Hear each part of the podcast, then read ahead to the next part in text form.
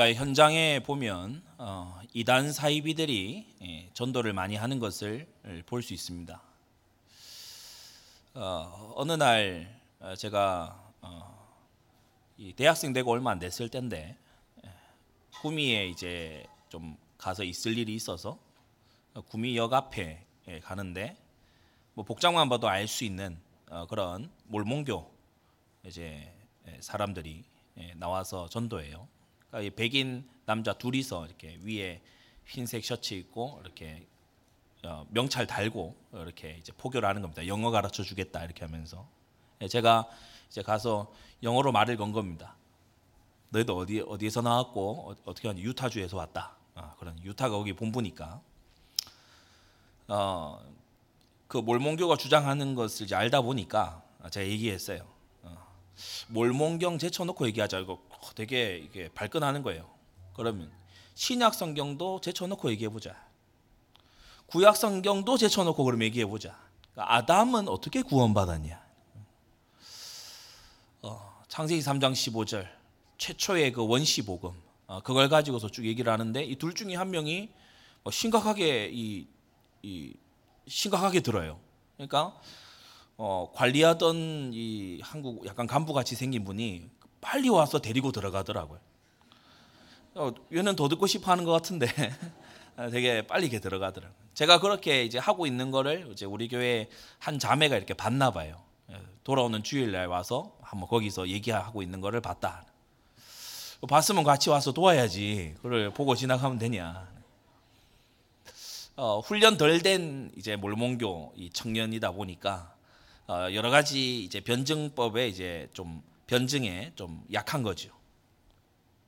분당에 가면은 야탑역이 있는데 거기에 안상홍 증인의 사람들이 자주 나와서 이제 전도합니다.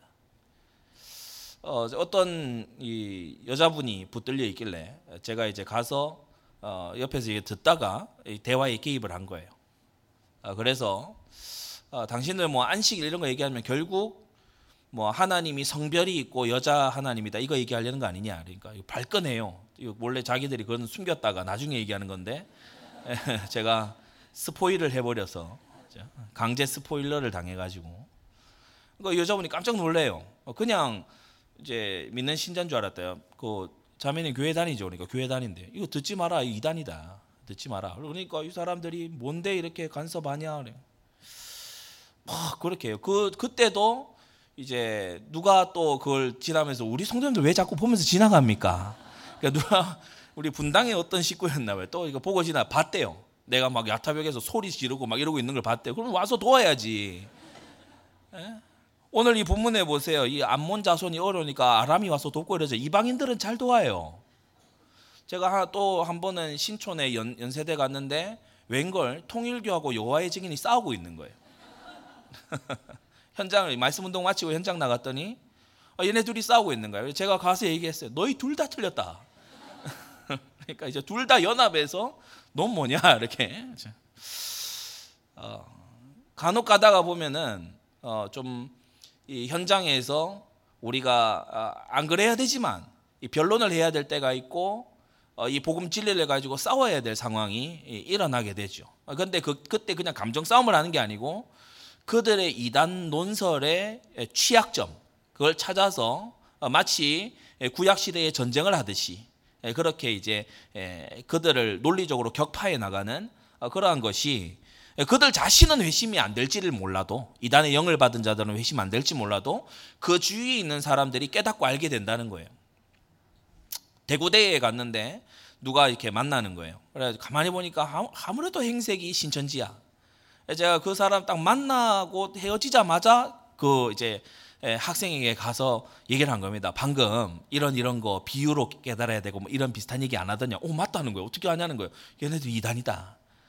예, 그거 들으면 안 된다. 혹시 연락처 줬냐? 그러니까 수신 차단해라. 수신 차단 눈앞에서 하고 자 그리고 진짜를 들어라. 이렇게 하니까 어, 되게 에, 예, 신기하면서 이제 대화에 이끌려 왔죠. 어, 이단들이 굉장히 열심입니다. 앞서 우리가 일부 강단 말씀에서 들었던 것처럼 그들은 거짓이지만 확신이 굉장히 있기 때문에 예, 열심을 가지고 있어요. 여러분 성경 66권의 이 말씀을 올바르게 정통적으로 그러면서 개혁주의적으로 정말 믿고 있는 우리가 입을 열어 복음을 전해야 될 줄로 압니다. 입을 열어 사망으로 끌려가는 자도 건져내 줘야 돼요. 우리 교회가 위치한 길동 이 주변에는 어, 점집이 많습니다. 이게 뭘 말하는 겁니까? 갈급한 사람들이 많다는 거예요. 답을 찾는 사람들이 많다는 거예요. 알게 모르게 시달리고 있는 사람이 많다는 거예요. 그래서 저는 어떤 때 한 번씩 그냥 가서 던져봅니다. 혹시 좀 시달리고 있지 않습니까? 전혀 안 시달리는 사람은 지나갑니다. 근데 뭔가 있는 사람은 이 말에 몸치 딱 서요. 혹시 잠자기 괴롭지 않습니까? 겉보기에도 여러분이 볼 때 눈 쾌한 사람 있잖아요. 가슴으로 잠자기 어렵지 않습니까? 분명히 시달리고 있거든요. 우리가 답을 가지고 있고 영적인 존재의 그 필요를 가지고 있기 때문에 여러분 정말 깨닫고 어, 구원 사역 감당하게 되시기를 바랍니다. 어, 이단을 겁낼 필요가 없어요.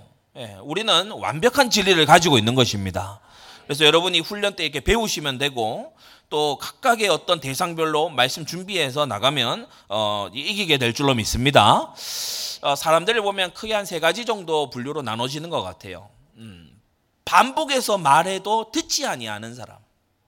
어, 이것은 이제 전도 현장에서도 마찬가지고 신앙생활을 할 때도 마찬가지죠.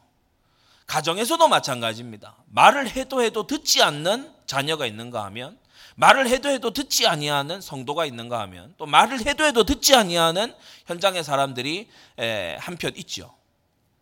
어, 이런 자를 성경에서는 미련한 자라고 말합니다. 올바른 말로 훈계를 해도 자기가 원하는 대로 가버리는 거예요. 하나님의 진리를 가지고 비춰도 어, 흑암에 속한 어둠에 속한 사람들은 빛을 싫어하기 때문에 빛으로 나오기를 원치 않아요. 어, 이런 사람들은 어, 우리가 어떻게 할 수 없지요. 그러나 두 번째 부류는 이제 말하면 듣는 사람이 있습니다.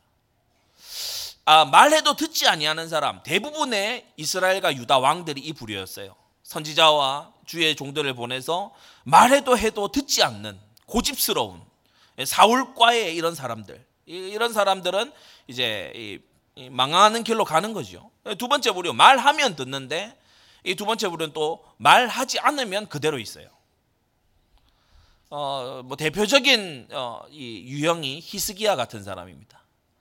어, 히스기야 같은 이런 왕은 큰 위기를 만나야 기도할 사람이죠.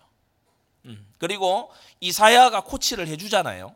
음, 근데 이사야가 감사에 대한 교육을 안 해주니까 히스기야가 감사에 이 보답하는 은혜에 보답하는 이건 또 안 합니다. 그러니까 말 안 하면은 안 하는 사람이에요.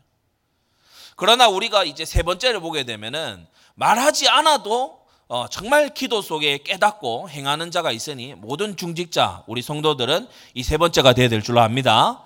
이 다윗을 보세요. 무비보셋에게 은혜 갚아라. 요나단 자손에게 은혜 갚아라. 하나님이 명하신 적이 없어요. 그런데 은혜를 갚으려는 자세를 가지고 있죠. 오늘도 본문에 보면은 어, 이 암몬 자손의 이 은혜 입은 나스의 아들에게 이제 은혜 갚으려고 하지 않습니까? 은혜에 관해서도 앞서 말한 대로 세 부류가 있습니다. 은혜를 전혀 모르는 사람, 음. 배은망덕한 사람, 부모님의 은혜, 앞선 우리 앞선 세대들의 은혜, 나의 리더의 은혜 이런 모르는 사람이 있어요. 은혜를 모르기 때문에 항상 투덜대고 항상 뭔가 삐딱하고 이런 유형이 있어요. 이거는 미련한 자예요. 두 번째는 이제 뭔가 자기가 감동이 되고 이랬을 때 은혜를 아는 사람이 있어요. 은혜, 은혜 받았다. 또 은혜를 안다. 이런 유형이 있고. 그러나 세 번째 이것을 넘어서서 은혜를 보답하는 자가 있습니다. 은혜를 아는 걸 넘어서 은혜 보답하는 자 되시기 바랍니다. 예, 우리 하나님은요, 은혜 베푸시는 하나님이잖아요. 우리 하나님과 교통하는 자는 은혜 베푸는 자가 하나님과 교통하게 됩니다.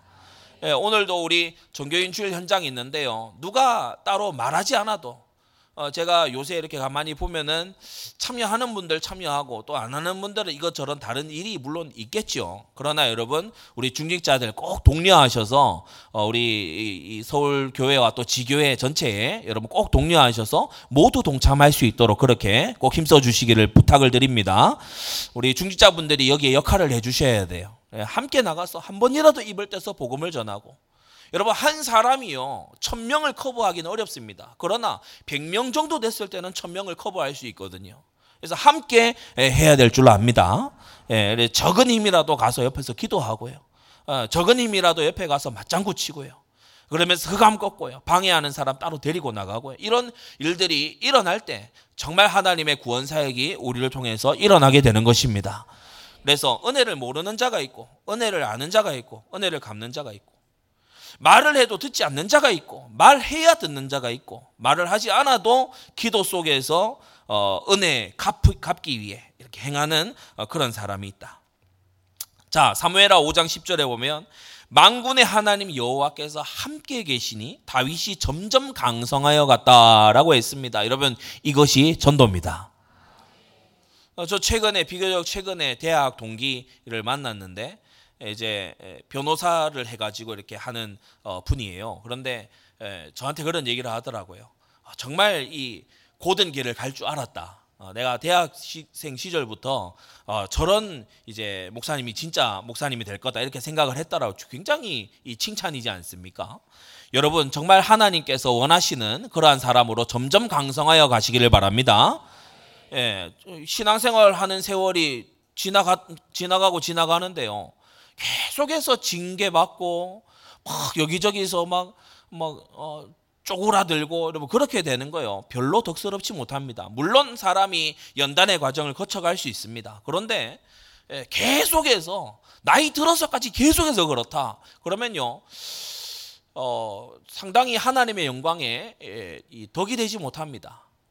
물론 망하는 집을 보면서도 제대로 깨닫는 룻 같은 사람도 있을 수 있습니다. 그건 하나님의 특별한 은혜고요. 여러분 우리가 다윗처럼 이 길을 가야 될 줄 압니다. 사무엘하 7장을 보면요. 네가 어디를 가든지 내가 너와 함께 있어. 내 모든 대적을 네 앞에서 멸하였은즉 세상에서 존귀한 자의 이름 같이 네 이름을 존귀케 만들어 주리라고 하셨습니다.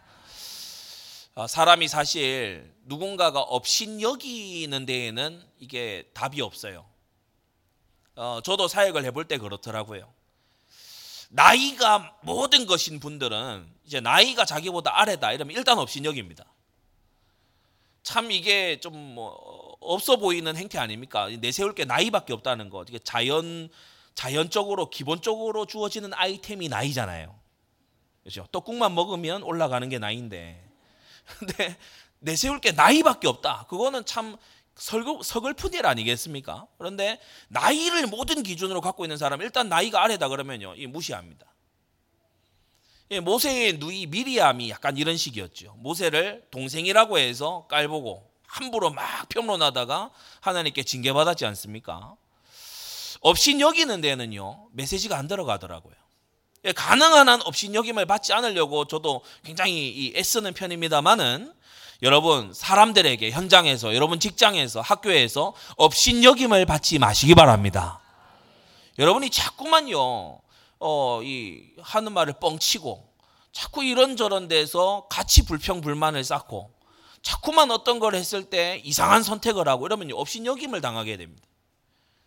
저와 여러분들이 업신여김을 당하는 것까지는 괜찮다고 합시다. 그런데 우리가 전하는 복음이 업신여김을 당해요. 우리가 믿는 주님이 업신여김을 당해버려요. 우리는 그렇게 되지 말아야 될줄 압니다. 기도 제목 잡으세요. 하나님, 나로 인하여 복음이 업신여김 당하지 않게 해 주시옵소서. 여러분, 우리가 왜 이 종말을 당한 성도들에게 왜 성경이 윤리를 이렇게 귀하게 얘기합니까? 여러분, 종말 교리는요, 윤리하고 밀접하게 맞닿아 있어요. 종말에 대한 가르침에 윤리가 가장 큰 비중을 차지하고 어, 있습니다. 왜 그렇습니까? 첫째로는 하나님의 심판의 기준이 그것이기 때문이고, 두 번째는 우리가 이 종말을 당한 때에 세상으로부터 업심여김 당하지 말아야 되기 때문입니다. 여러분이 죄 지으면 첫째로 하나님께 영광이 안 되고 두 번째로 전도의 길이 막힙니다. 그래서 여러분 죄를 멀리 하시고 무서워하시고 버리게 되시기를 바랍니다. 하나님께서 다윗의 이름을 존귀하게 해주겠다고 하시는 거 있죠. 8장에도 보면 다윗을 다윗이 어디를 가든지 여호와께서 이기게 하셨다라고 했습니다. 여러분 이러한 비밀 속에 거하게 되기를 주 예수님의 이름으로 축원합니다. 이 비밀을 가진 자 현장을 살릴 수 있고 시대를 살릴 수 있습니다. 오늘 읽은 사무엘하 10장은 8장의 그 1차 어, 정복 전쟁의 연속적인 기록이죠. 중간에 이 9장이 마치 삽입절처럼 이렇게 들어가 있습니다. 우리가 성경의 배치를 이렇게 가만히 잘 보면 굉장히 어, 던지는 메시지가 있다는 걸 알 수 있어요. 이러한 어, 이 정복과 승리의 역사를 계속해서 하나님이 주시는 다윗의 그 본질, 다윗의 그 마음에 들어 있는 본색, 그게 뭐였냐? 9장과 10장에 딱 드러나 있어요. 은혜 베풀려고 하는 사람이었다. 할렐루야 깨닫게 되시기 바랍니다. 하나님이 승리를 계속해서 주시고 하나님이 함께 하시고 점점 강성하게 해 주시는 이 다윗의 속마음에 딱 들어 있는 소원이 있는데 그게 뭐냐? 내가 은혜를 베풀겠다. 사울의 남은 자손에게 나하스의 아들에게 내가 은혜 베풀려고 한다. 은총 베풀려고 한다. 성도 여러분, 이러한 자세로 살아갈 때 하나님이 기뻐하시고 함께 하시고 역사하시고 힘 주시고 강하게 하실 줄로 믿습니다. 자녀들 중에서도요 부모님이 나한테 뭐 준 것도 없고 뭐 궁시렁 궁시렁 대고요 막 비판하고요 부모님이라고 뭐 다 맞냐 이런 이런 소리나 하고 그런 사람 복 받을 상태가 아니에요.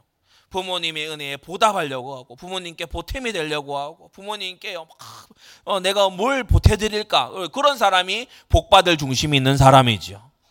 여러분 사명으로 정말 은혜에 보답하는 마음으로 살게 되시기를 바랍니다. 오늘 등장하는 이 암몬 족속은 우리가 잘 알듯이 아브라함의 조카 롯의 후손입니다. 롯이 소돔과 고모라가 망할, 망할 때에 그 사위들도 다 함께 망하고 롯의 처도 소금기둥 돼버리고 두 딸만 내리고 이제 간신히 도망쳐 나왔죠. 그런데 이 두 딸이 소돔성에서 너무 세속의 영향을 많이 받은 거예요. 너무 이상한 죄악들을 많이 보다 보니까 이 죄악이 그냥 자연스러워진 거예요. 그래 아비에게 술을 진탕 먹이고 이 아버지와 동침해 가지고 낳은 족속이 모압 가문 족속입니다. 그 태생부터가 시작부터가 이상한 족속이에요. 이 모압과 암몬 족속이 예, 이스라엘 백성이 다시 가나안 땅으로 올라갈 때 엄청나게 길을 막고 대적하고 방해 노릇하고 걸림돌하고 이렇게 했기 때문에 우리가 신명기에 보게 되면은 모압과 암몬 족속은 영원히 여호와의 총에 들어오지 못한다 이렇게 기록을 하고 있습니다. 그래 저주받은 민족의 표본이죠. 이 암몬의 수도는 라빠라고 하는 성입니다. 사사 시대 때에 이 암몬 족속이 세력이 점점 강성해졌죠. 거기 잘 적어 두십시오. 하나님의 회초리. 하나님의 채찍이고 회초리입니다. 아니, 저렇게 악한 사람이 왜 점점 강성하고 잘 되냐?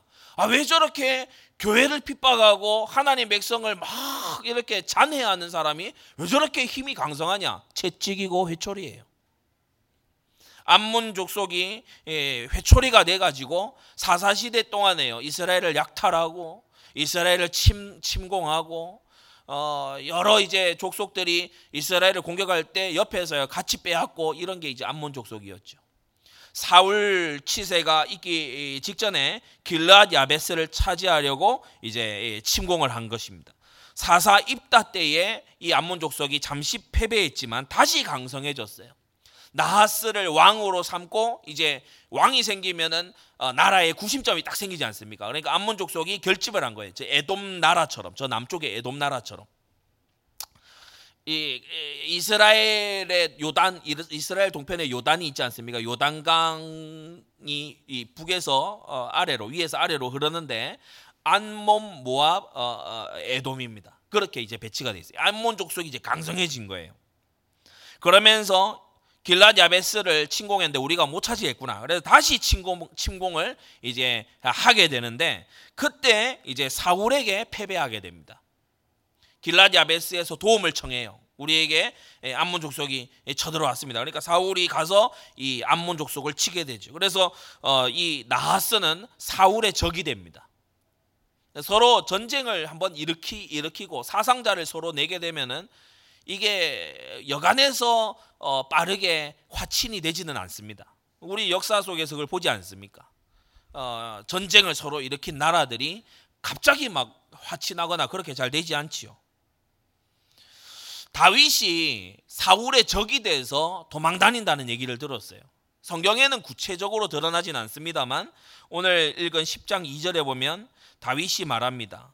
어, 내가 그에게 은혜를 입었다. 이 2절에 보시면 그 아비가 내게 은총을 베푼 것 같이 이렇게 기록하고 있죠.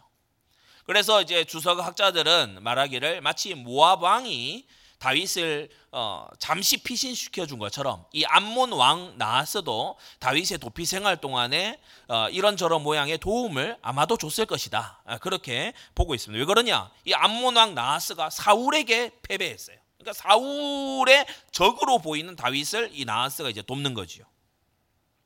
친구요 후원자가 됐습니다. 언약 관계 속에 있었고 이 나하스가 죽자 그 아들 한운에게 충실함을 보이고자 너의 아비처럼 너와도 내가 좋은 관계를 유지하기를 원한다. 이렇게 이제 화친의 손을 내미는 게 바로 10장의 이제 시작부지요. 오늘 어, 네 가지로 우리가 말씀을 받겠는데 첫째, 이 다윗이 누구냐? 사시는 여호와 하나님의 보좌의 힘이 역사하는 인물이 이 다윗입니다. 여러분의 일평생 살아가면서 하나님이 귀히 여기시는 자와 손을 맞잡게 되시기 바랍니다.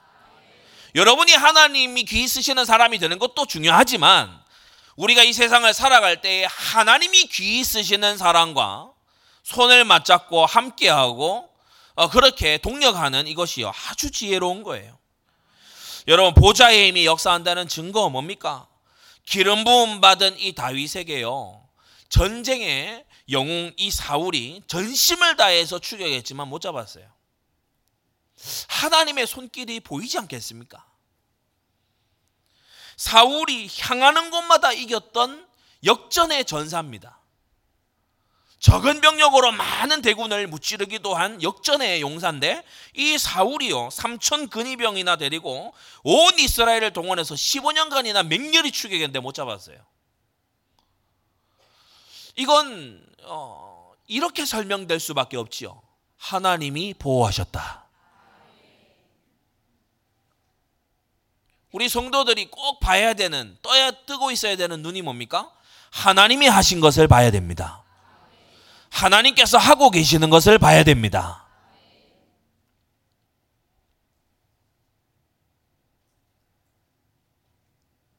그러면서 두 번째 암모낭 나하스의 전쟁 패배는 다윗을 위한 것이 결국 되고 말았어요. 다윗은 전혀 그냥 가만히 있는데 주변의 치세가 사울과 나하스가 서로 한판 붙더니 나하스가 패배하고 나가 떨어졌거든요. 근데 희한하게 그 다음부터 나하스가 이 다윗에게 호의적인 거예요. 음, 다윗에게 물심양면으로 도와주고 어, 그렇게 예, 하는 거 있죠. 예, 다윗이 그 은혜를 기억할 만큼 동지적 관계고 보호자의 관계라서 오늘 2절에 그가 내게 은총을 베풀었다. 이렇게 다윗이 평가하고 있지 않습니까? 그러니까 나하스는 잘 몰랐을 수 있어요. 다윗에게 하나님의 큰 뜻이 있는 걸 잘 몰랐을 수 있습니다. 그런데 이 나하스가 다윗을 돕는 어, 이런 이제 정치적 입장이 된 거예요. 어, 나하스가 뭐 사울을 견제하기 위해서 그렇게 했지 뭐 순전한 마음은 아닐 수 있지 않습니까? 어, 그러나 여러분 잘 들으세요. 은혜 입은 입장에서는 은혜를 알아야 됩니다. 다윗은 나하스 당신이 말이야 사울 견제하려고 나를 도왔지 뭐 순전한 마음으로 날 도운 거냐 이렇게 나가지 않았어요. 자신이 받은 은혜를 기억하고 은혜를 갚으려고 했어요. 감옥 안에 있던 바울이 빌립보스에서 말하지 않습니까? 예? 참으로 하나 모양으로 하나 전파되는 것은 그리스도니 내가 이로써 기뻐하고 또한 기뻐하리라고 말하지 않습니까? 어떤 사람들은요 바울이 감옥에 들어간 때가 이때가 기회다 이래가지고 더 열심히 막 복음 전하는 거예요. 바울은 그걸 좋아했어요. 기뻐했어요. 순전하지 못한 동기로 한다 할지라도 복음이 전파되고 있으니 얼마나 기쁜 일이냐. 여러분 우리는 어, 이 나하스에게 은혜 갚으려고 했던 다윗의 마음처럼 되어야 될 줄로 압니다. 다시 한번 설명을 드릴게요. 여러분을 와서 돕는 사람이 다른 동기로 도울 수 있습니다. 그러나 여러분, 여러분이 너무 이 아주 이 까탈스럽게 막 잘라내는 그런 생각을 갖지 말고 은혜 입은 것을 알고 은혜에 순전하게 보답하시기를 바랍니다. 다윗은요 그런 중심의 사람이었어요. 어찌됐건 고마운 건 고마운 것이다. 감사한 건 감사한 것이다. 은혜 입은 것은 은혜 입은 것이다. 사람이 너무 재는 게 많고 똑똑한 게 너무 심해서 하나님의 큰 뜻에 못 설 때가 많습니다. 이것저것 너무 따지다가 하나님의 큰 뜻에 못 설 때가 많아요. 여러분은 원수 갚지 말고 은혜 베푸는 자 되십시오. 악을 악으로 갚지 말고 선으로 악을 이기십시오. 주님의 말씀입니다. 세 번째, 다윗에게는 보이지 않는 전능자의 손길이 있어요. 다윗이 어디를 가든지 이기게 하셨다라고 했는데 이건 그냥 일이 아닙니다. 하나님이 주시는 승리고요. 그게 마치 다윗이 잘 싸워서 이기는 것 같지만 그게 아니었어요. 하나님이 이기게 하시니까 이기는 것이었어요. 이걸 미리 내다본 자가 요나단입니다. 도망자였던 다윗을 보면서 요나단이 충격적인 말을 하지 않습니까? 하나님이 다윗 너의 사방 대적을 다 멸하실 때에 나와 나의 자손을 잊지 말아 달라고 요나단이 그런 충격적인 얘기를 하잖아요. 여러분 하나님의 사람들은요 어, 주님의 행하실 것을 내다보는 법입니다. 여러분 그래서 미리 보고 앞서 행하는 하나님의 사람들 되시기 바랍니다. 그 두 번째 이 보좌의 힘이 역사하는 다윗이 그 중심에 가지고 있었던 거 우리가 8장, 9장, 10장만이 아니라 이 사무엘 상하 전체를 통해서 다윗의 중심에 들어 있었던 건 네 가지가 있습니다. 첫째, 다윗은 여호와 하나님을 사랑했습니다. 하나님과 함께 하는 것이 왜 잘 안 될까요? 단순한 답을 드립니다. 하나님과 함께 하기를 싫어하니까. 여러분, 돈에 빗대어서 한번 설명해 볼까요? 사람들은 보통의 경우에 생각합니다. 적은 돈보다 좀 더 많은 돈이 낫고, 좀 더 많은 돈보다 너무 많은 돈이 낫고, 제가 인터넷에 어디 이렇게 잠깐 보다 보니까 그런 이제 누가 얘기를 자기 소망이 있대요. 통장에 이렇게 많은 돈이 들어와도 되나 싶은 돈이 찍히는 거. 그게 자기 소원이래. 회사에 갔는데 회사에서 나한테 이렇게 많은 월급을 줘도 되나 싶은 월급을 받는 거. 그게 소원이래요. 이런 도둑놈이 있나? 근데 사람들은요, 그걸요, 좋아해요. 아름답게 생각해요. 적은 돈보다는 많은 돈, 많은 돈보다는 조금 더 돈. 그래서 주일날 제가 교회를 이렇게 오는데 우리 교회 저 앞에 그 로또 복권을 파는 데가 있잖아요. 저도 눈이 돌아가요. 뭐 1등이 세 번이나 됐다고? 눈이 돌아갑니다. 어, 굉장히 이렇게 유혹적이에요. 우리는 좀 더 많은 돈이 있었으면 좋겠죠. 성경은 이 돈이 하나님의 경쟁 관계라고 얘기를 합니다. 우리의 마음에 있어서 돈을 섬기는 자는 하나님을 못 섬기고 하나님을 섬기는 돈을 둘, 둘을 동시에 섬길 수 없다라고 얘기를 하고 있어요. 여러분 더 많은 하나님을 구하고 있습니까? 양으로 말이에요. 양으로.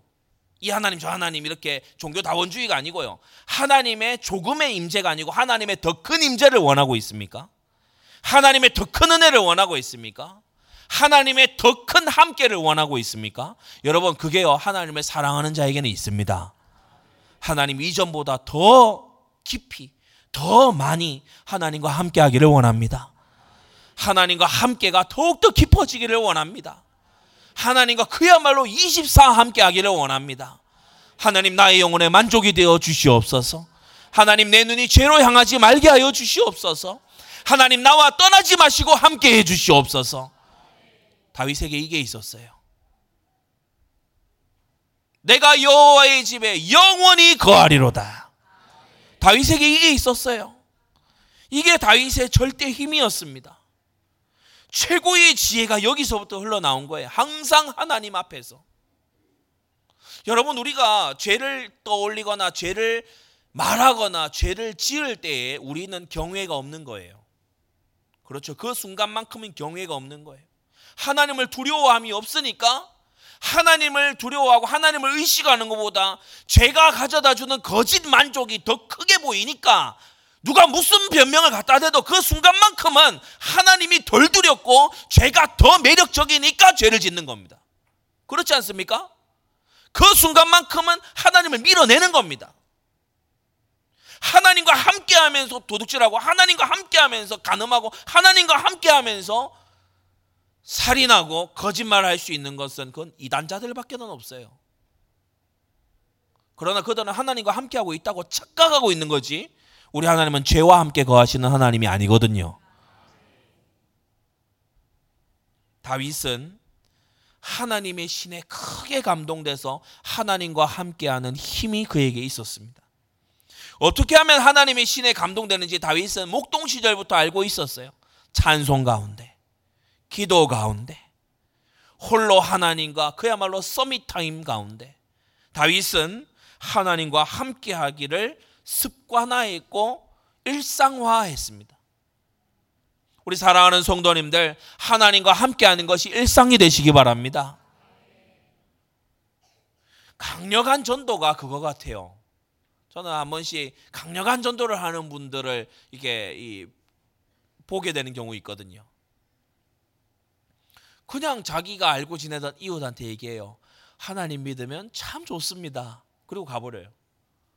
물론 더 자세히 삼중직을 풀어서 십자가 부활을 얘기하 다할 수 있겠죠. 이 사람이요. 굉장히 그, 그런 말에 충격받습니다.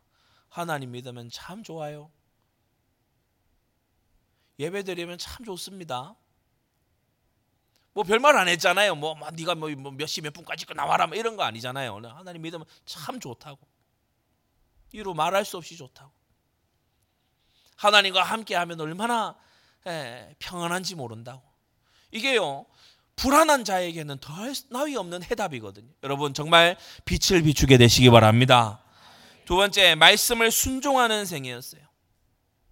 다윗이 말씀을 순종하는 여러 모습들이 있지만 저는 모압 땅으로 갔을 때 다윗이 그 했던 순종. 선지자 가시 와서 여기 요새에 있지 말고 유다 땅으로 들어가라 했을 때 다윗이 보인 행동. 아, 그게요 정말 이 계속 저는 마음에 그게 남아요. 우리 성도님들이 만일 그런 삶을 산다면 정말 다윗처럼 승리할 텐데. 어, 근데 그 말을 했을 때 우리 성도님들은 과연 들으실 수 있을까? 이제 막 좀 평안한 땅을 찾았어요. 저기는 막 나를 잡아 죽이려고 하는 사람이 있는 곳이야. 근데 어느 날 목사님이 와서 여기 계시지 말고 돌아가세요. 아, 여기서 이제 좀 숨 좀 쉴 수 있게 됐는데 돌아가라고. 그때 즉시 순종할 만한 사람들이 있을까? 아마도 상황을 몰라서 하시는 말씀입니다. 아, 저처럼 이렇게 어려움을 겪어봤습니까? 아, 제가 이게 이게 응답인 것 같은데 그렇게 생각 안 하십니까? 좀 동의 좀 해주시죠. 그런 말들을 하지 않을까? 다윗이 쫓기는 거였지 가시 쫓기는 거 아니, 아니었지 않습니까? 그런데 다윗은요 한마디의 변명도 없이 한마디의 토도 달지 않고 즉시 헤레 숲으로 돌아가서 다시 쫓기는 삶을 시작합니다. 사랑하는 성도 여러분, 하나님의 말씀을 순종할 때 하나님이 그것을 알고 계십니다. 어떤 말씀에 순종하고 있는지, 무엇을 걸고 말씀 따라가려고 선택했는지 하나님이 아십니다. 하나님이 알고 계세요. 내 판단을 넘어서서 하나님 말씀 의지하고 내 판단을 넘어서서 강단 말씀 잡고 행했다는 거 하나님이 알고 계십니다. 여러분 하나님의 말씀에 순종하십시오. 말씀에 순종하는 건 때때로요 많은 걸 버려야 버, 많은 포기를 요구해요. 지난 수요 강단 말씀에서 어, 이, 이 까다로운 상전에게 까다로운 상전에게도 어, 마음으로 이, 이, 이 충성을 다하라고 말씀 받았죠. 우리는 대부분 생각합니다. 까다로운 상전을 피하고 아주 이, 이 쉬운 그런 상전을 만나는 게 응답이다 이렇게 생각합니다. 근데 성경을 통해서 우리가 기도와 응답의 기준이 바뀌어야 될 줄로 압니다. 우리는 까다로운 상전을 만났을 때 성경에 비추어 뭐라고 기도해야 돼? 하나님 여기서 내가 연단되게 해 주옵소서. 하나님 여기서 내가 준비되게 해 주옵소서. 여기에서 명품 인생으로 나오게 해 주옵소서. 감당할 힘을 주시옵소서. 그래서 성경 모르면 기도 틀리게 하게 돼요. 하나님 말씀 잘 못 받으면요 자기의 소욕에서 나오는 기도를 하게 돼요. 다윗은 말씀에 순종하는 생애를 사, 살았어요. 자기 마음을 쫓아 사는 사울과 말씀을 쫓아 살아가는 다윗이 서로 맞붙었을 때 누가 완전한 보장 속에 있겠습니까? 하나님이 어떤 인생을 높이 드시겠습니까? 말할 필요가 없는 거죠. 세 번째, 다윗은 하나님의 계획을, 하나님의 뜻을 아는 자가 아니고 하는 자였습니다. 여러분, 하나님의 계획과 뜻을 실행하고 그것을 완수하는 자가 되시기를 바랍니다. 초대교회 사도들이요. 예수님으로부터 온천에 다니며 만민의 보험 전파해라. 땅 끝까지 이내 증인이 되리라. 모든 민족으로 제자 삼아라. 이 말씀 다 들었어요. 그런데 실제 도전한 사람은 사도행전에 한해서 보자면 실제 도전한 가장 먼저 도전한 사람은 바울밖에 없었습니다.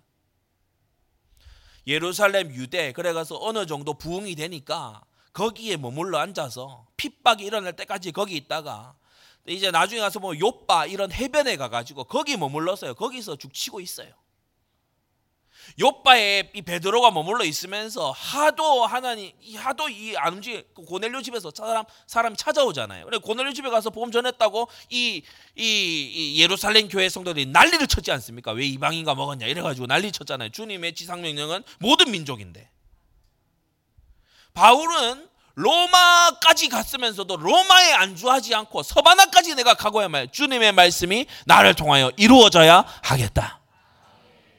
우리 성도님들 하나님의 계획과 뜻을 알고만 있는 자가 아니라 하는 자 되시기 바랍니다. 그래서 저는 우리 교회 성도님들과 또 우리 후대들과요 진짜 할 게 딱 하나다. 우리가 남아 있는 모든 민족들, 남아 있는 모든 족속들, 우리가 교회가 뭐 크다 작다 이걸 떠나서 우리가 남아 있는 주님의 이 지상 명령 이거 이루는 교회가 되도록 하자. 여기에 진짜 힘쓰면요 세상에서는 몰라줄 수 있어요. 그러나 하나님 앞에는 중요한 일을 하는 사람일 줄로 믿습니다. 다윗이 하나님의 뜻을 아는 사람이에요. 성전 건축을 마음에 품고 행동하는 거 보세요. 도망 다니면서도 이스라엘 백성을 구원하는 거 보세요. 네 번째, 시대의 문제를 사명으로 잡은 자가 이 다윗입니다. 시대의 문제를 불평거리로 잡은 게 아니고 사명으로 잡았어요. 여러분 시대의 문제를 가지고서 뭐 이게 잘못됐고 저게 틀렸고 그런 소리는 누구나 합니다. 사명 잡게 되시기를 바랍니다. 종교 혼합 시대를 막 맞이했잖아요. 그러니까 이, 이 다윗이요 신정 국가를 마음에 품은 겁니다. 여러분 우리 장로 교회 원래의 이 이상은 원래의 이 모습은 신정 국가에 있습니다. 여러분 교회를 어, 이 통치 체제로 이렇게 두는 거거든요. 그냥 어, 그냥 왔다 갔다 하는 체제가 아닙니다. 교회를 하나님의 통치 체제로 만드는 게 장로교거든요. 뭔 말이냐? 어, 신정 국가를 하겠다는 거예요. 그게 원래 칼빈과 낙스의 청사진입니다. 여러분 우리는 원래의 이 원형을 회복해야 될 줄로 압니다. 그래서 나라를 새롭게 해야 돼요. 예, 사무엘의 꿈이 다윗의 현실이 됐잖아요. 그렇게 우리는 나아가야 되는 것입니다.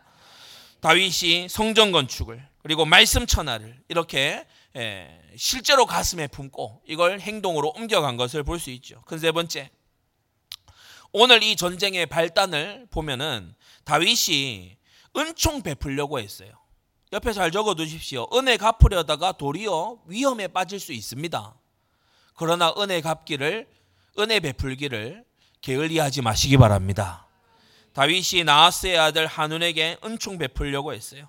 나하스의 호의에 보답하리라. 그래서 나하스의 장례식에 예, 조문 사절단을 파송했죠. 근데 두 번째 한운이 오해하고 지나치게 경계하면서 어, 이들을 아주 욕보이는 걸 볼 수 있어요. 한운의 방백들 참모들이 얘기합니다. 공경한 게 아니다. 엿보고 엿보려고 오는 거고 우리를 함락시키려고 오는 거다. 이렇게 모함을 하는데 거기에 이제 한운이고만 넘어간 거예요. 왜냐 다윗이 가는 곳마다 정복이 있고 큰 세력으로 일어나고 있으니까 우리를 먹어 치울 게 아니냐 이렇게 해서 다윗의 진심을 이제 오해한 거죠. 그러면서 세 번째로 다윗의 보낸 사절단을 극심히 모욕합니다. 수염의 절반을 깎고 그러니까 수염이 절반만 남아 있고 절반 얼마나 이게 이상한 몰골이 됩니까? 중동 볼기까지 잘라서 이제 돌려보낸 거예요. 그러니까 이게 이 당시 문화로서는 엄청난 모욕이죠. 전쟁 포로들에게나 하는 치욕스러운 관습을 이 조문 사절단에게 행한 거예요. 이건 선전포고나 다름이 없습니다. 내가 다윗 당신을 이런 식으로 모욕한다 그런 거거든요. 그러나 이것은 크게 보아서 암몬과 아람 이 두 개의 강력한 세력을 어, 다윗의 손에 붙이시려는 하나님의 섭리죠. 마지막 네 번째로 암몬과 아람 연합군이 힘을 합쳐서 다윗을 치는데 결국 무릎 꿇고 맙니다. 하나님의 섭리는 희한합니다. 어, 와가지고 져서 막 모든 게 다 일어나요. 그러니까 하나님의 섭리는 그런 식이에요. 예. 와가지고 자기들이 다 지고 다 헌납하고 그리고 이제 다 어, 이 다윗을 강성하게 만들고 그리고 돌아가 버리는 이런 일들이 벌어지죠. 전쟁을 준비하는데 이 암몬의 한운이 사고는 일단 저질렀어요. 얼마나 미련한 자입니까, 그죠? 사고를 일단 쳤어요. 막 사절단을 모욕하는 사고를 일단 쳐놓고 야 보니까 야 다윗이 우리를 치겠다 야.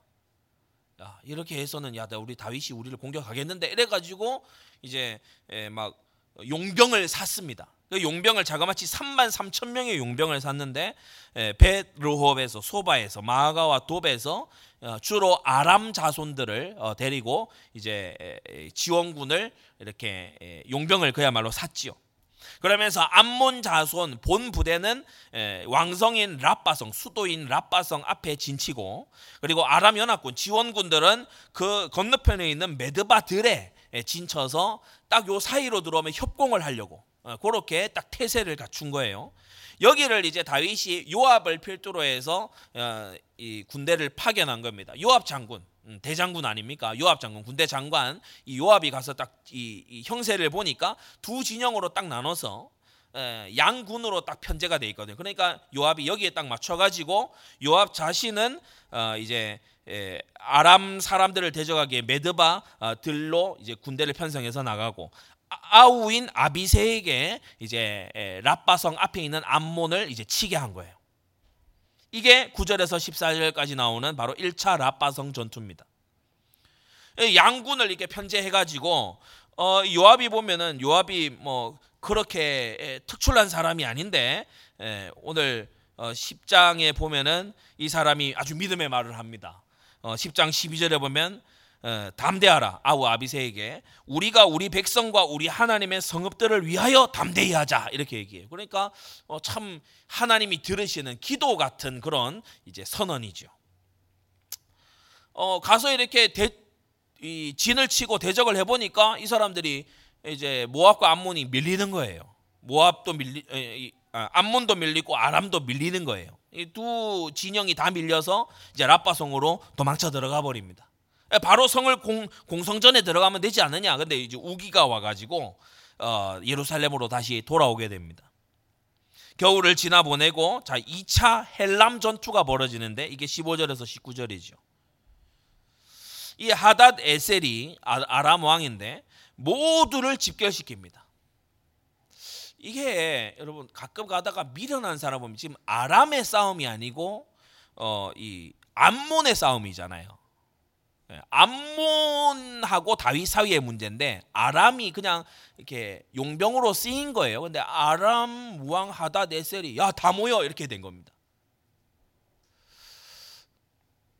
이게 미련한 중에서도 아주 미련한 죠 자기 싸움이 아닌데 끼어들어서 지고 오는 어, 그게 지금 하다 네셀이 하는 짓입니다. 어, 모두 집결시켰어요. 우리 형제들이 용병으로 갔는데 졌다 이거죠. 예, 패배를 당했다 이거죠. 그래 전부 헬람에 집결해라. 모두 집결해라. 이렇게 된 겁니다. 그러니까 하다데셀이 이제 왕이 나서서 모두를 집결시키니까 다윗이 이제 여기에 맞서러 나가는 겁니다. 그 전에는 요압하고 아비세 군장들을 이렇게 보냈는데 이제 다윗이 직접 나서니까 어 그야말로 이스라엘에 출중한 용사들은 이제 왕과 함께 다 출전을 하게 된 거예요. 헬람에서 서로 맞붙은 것입니다. 이 헬람 전투에서 뭐 어떻게 전략을 짰다 이건 성경이 기록 안 합니다. 헬람 전투에서 맞붙었는데 이제 다윗이 병거 700승의 사람, 예, 그러니까 병거를 전문적으로 모는 그 병거 모는 병사 어, 이 700승에 해당하는 사람 700승이니까 전문적으로 병거를 모는 두 사람씩 보통 타지 않습니까? 많으면 네 사람이 타고 두 사람이 1,400명에 해당하는 이 전문 병거 어, 꾼을 이제 다 멸절시킨 거예요. 그러면서 마병 4만을 죽이고 우리가 고대로부터 어떤 전쟁이든지 어, 만 명 단위 이상의 사상자가 생기면 이거는 거의 압도적인 승리입니다. 4만 명을 죽이고 내쫓은 게 아니고 4만 명이 죽었어요. 그리고 군대 장관 소박도 죽어버렸어요. 아람 진영의 요압 같은 사람이 이 소박이었는데 이 사람이 죽었어요. 다윗이 완전히 완벽히 승리를 해버린 겁니다. 그러므로 이제 하닷 에셀 수하에 있던 여러 어, 도시국가 왕들이 있었죠. 19절에 보시면 하닷 에셀에게 속한 왕들이 하닷 에셀이 왕들의 왕으로서 군림하고 있었는데 그 수하에 있던 사람들이 전부 다윗에게 이제 나와서 다윗을 섬기게 된 거예요. 하닷 에셀이 그만큼 세력을 이루기 위해서 얼마나 오랜 세월을 해왔겠습니까? 근데 하루 아침에 이걸 다윗에게 싹 다 넘겨 있고 자기는 패배하고 떠나가 버린 거죠. 아람 사람들이 두려워하여 다시는 암몬 자손을 도우려고 하지 않았다. 여러분 하나님께서 임마누엘로 함께 하시는 자의 성취인 줄 믿습니다.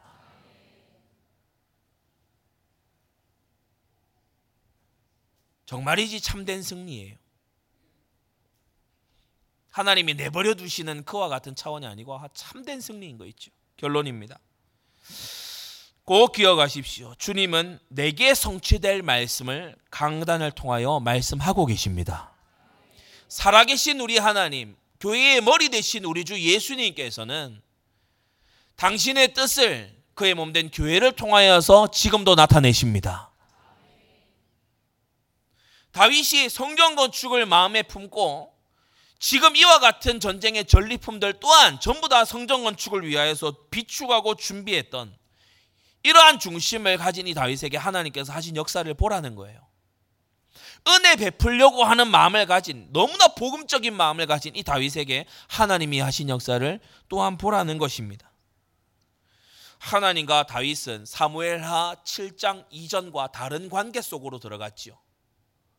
사무엘하 7장 이후에는 다윗이 하나님과 특별한 관계 속으로 들어갑니다. 바로 언약을 통해서.